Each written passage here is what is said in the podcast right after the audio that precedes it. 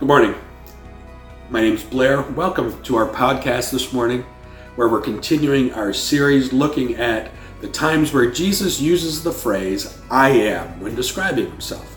And today we're going to look more closely at the time when Jesus says, I am the gates and I am the good shepherd.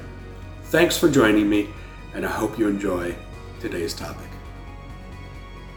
You know, there are all kinds of voices competing for our attention and allegiance, isn't there? And who you decide to listen to has an effect. It has a consequence on your life. For example, if you um, decide to believe an advertisement about a product that you're interested in and you spend your money on it, you may find that that product is or isn't what you were told. We hope for honesty in advertising, don't we? we? We hope that it's honest. We hope for honesty in news reporting. But more than ever, our news is politically motivated, isn't it? In that, I mean, we hope for honesty from politicians.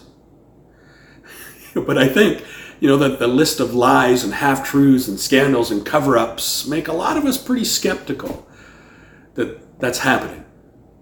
And now with the internet, I mean, anyone can produce a website or write a blog or record a video like I'm doing now and try to convince you that they know what they're talking about, often claiming to be an expert or to have some kind of inside knowledge that they want to share with you.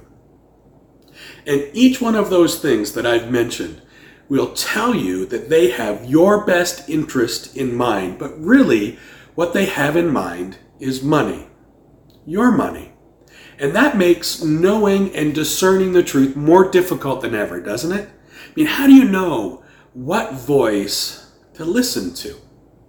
Now, this isn't the first time in history where people were confused about who to listen to and where to look for answers.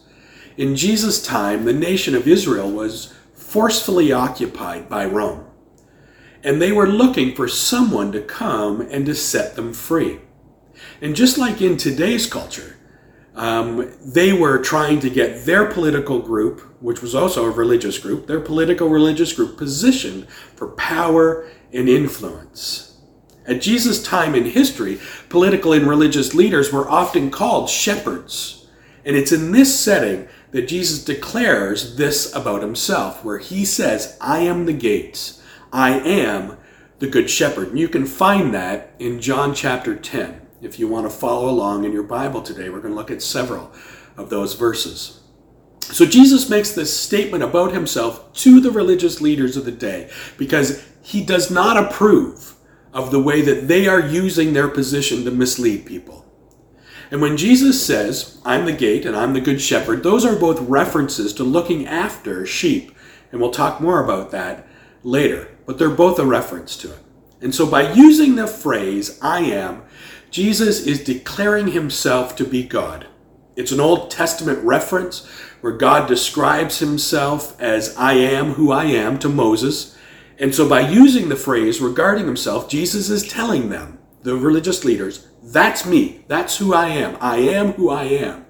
And then by calling himself good, he's also indicating that he's God because their belief system held to the truth that there was no one good but God. And so to say you were good implied that you were God. Jesus wasn't trying to hide this, he was putting it out there for them. And so he is clearly pointing to himself as the one to listen to, as the one to follow, the one who will take care of his sheep. He is placing himself above every other shepherd, every other voice. And Jesus goes on and he explains that not everyone among the sheep is a true shepherd. He says some are like thieves and robbers. And the mark of them being a thief or a robber is how they gain access to the sheep. And he's referring to those religious leaders because those religious leaders gained their place of influence over God's people um, through personal and political connections, through their superior education, through their ambition, their manipulation, their corruption. And they created fear in people instead of creating greater trust in God. But a true shepherd comes in the legitimate, the designed way that God has through love, through calling, caring, and sacrificial service, just like Jesus. God always intends that his people are to be led, to be fed, and protected by good shepherds. There's a purpose for the door. And some will try to climb over it, to get over it, but God has a door there for a reason. And Jesus says in verse 2 the one who enters by the gate is the shepherd of the sheep. So the gate has a gatekeeper. The shepherd calls the sheep by name, showing that he has a personal connection with them. The sheep know his voice. Verse 3. And the way it worked at this time in history is that shepherds and their sheep would uh, shepherds and their sheep would often share the fields with other shepherds and sheep, and so the sheep would all mix together. But when it was time to leave, a shepherd had a distinct call that he would use his voice for, and his sheep would come out from among all the other sheep and follow him out of the group. Sheep can discern their shepherd's voice. They follow him because they know his voice. That's verse 4. Sheep won't follow a stranger, verse 5. And in fact, they'll run away because they don't know the stranger's voice. And so Jesus uses this illustration, but the, the religious leaders they don't they don't get it. They're not fully understanding what he's telling them.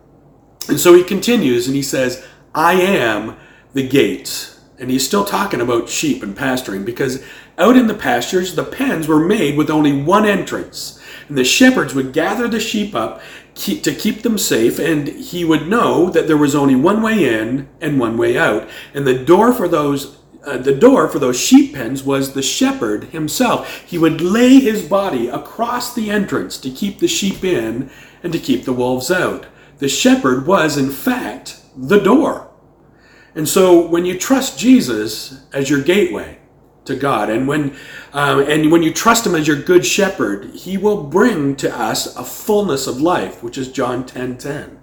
Now that doesn't necessarily mean you know you're going to live a, a really long life or a life that's easy or comfortable, but rather an abundant life is a life that is has deep satisfaction and contentment with Jesus, despite our circumstances. Jesus is telling us emphatically that He is the voice to listen to if we want to find salvation and safety and abundance.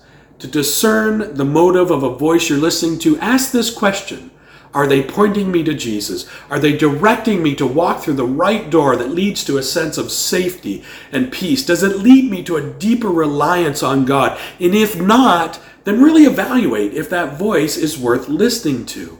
Are the voices that you're listening to leading you to a more abundant life in God? because you won't find anyone better to listen to than Jesus. There isn't anyone more caring or more invested in you than Jesus. He is superior to every other voice. He is the Good Shepherd who laid his very life down for you and me, and he wants us to know his voice. Jesus' work as the Good Shepherd was rooted in his close relationship to the Father, right? He says in verse 14, The Father knows me, and I know the Father. And then he goes on and he describes that he has power over life and death.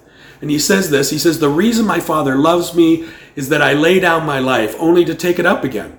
No one takes it from me, but I lay it down of my own accord.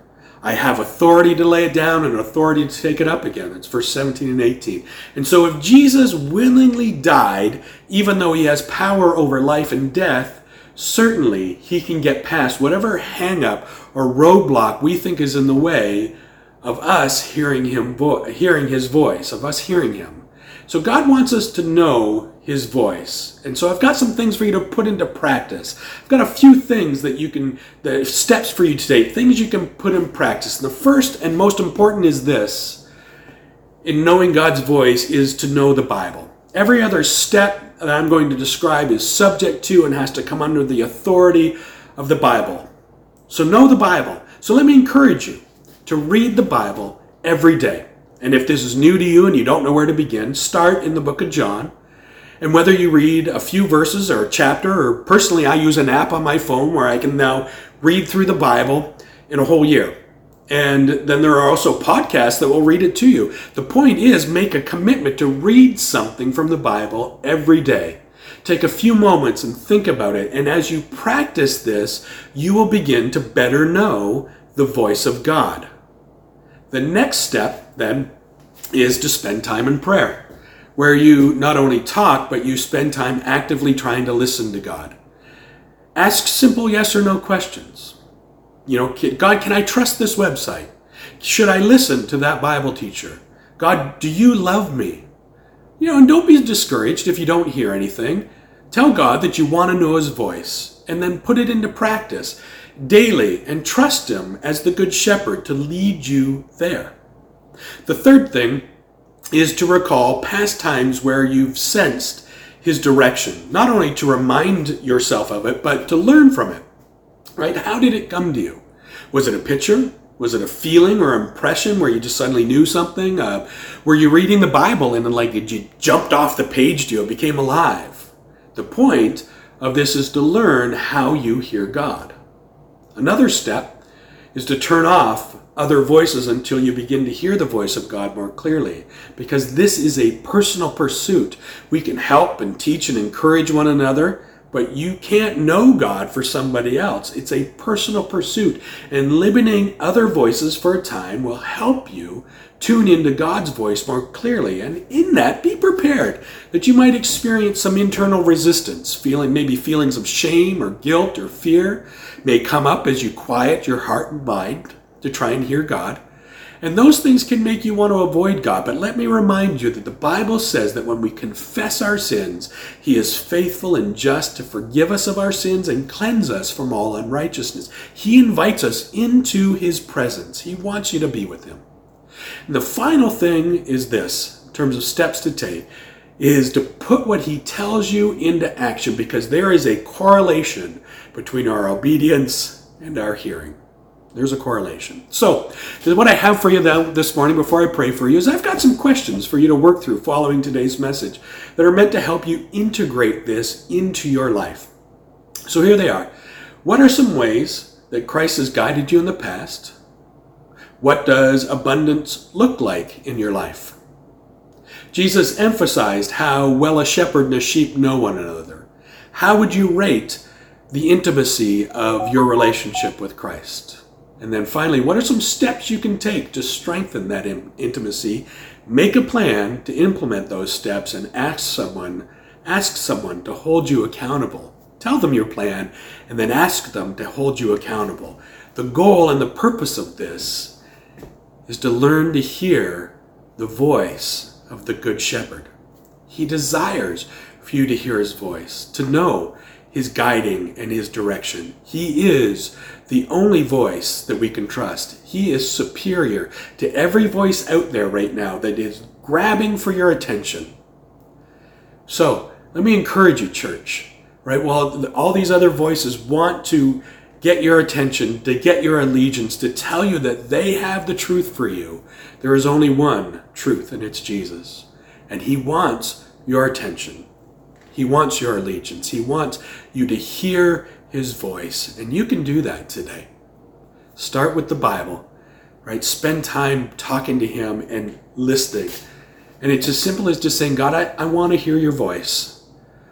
I'm committed to hearing your voice. And know that it's going to take some time. And recall times where, right, you have sensed his direction. And how did it come to you? And talk to God about that and then put those things into action. But for now, you know, it's just a time where I think we need to silence many of the other voices to hear Him more clearly. Let me pray for you this morning. Father in heaven, thank you so much for each and every person that hears this, watches this. God, I pray, Lord, that you help us to know you, God, as the Good Shepherd. You are the gate. You are the Good Shepherd, Jesus. May we know your voice more clearly more, more, more certain than any other voice. May we know it, God. May we walk in it. May we obey it. Because, God, what our world needs now more than ever is for your people to know you. May we know you, God. May we hear your voice. Thank you that you are the gate. Thank you that you are the good shepherd. That you desire to lead us to places of abundance, of deep satisfaction despite what's going on in our world. Thank you. Thank you, thank you. Go with us, be with us, I pray. In Jesus' name, amen. God bless you. Have a wonderful week.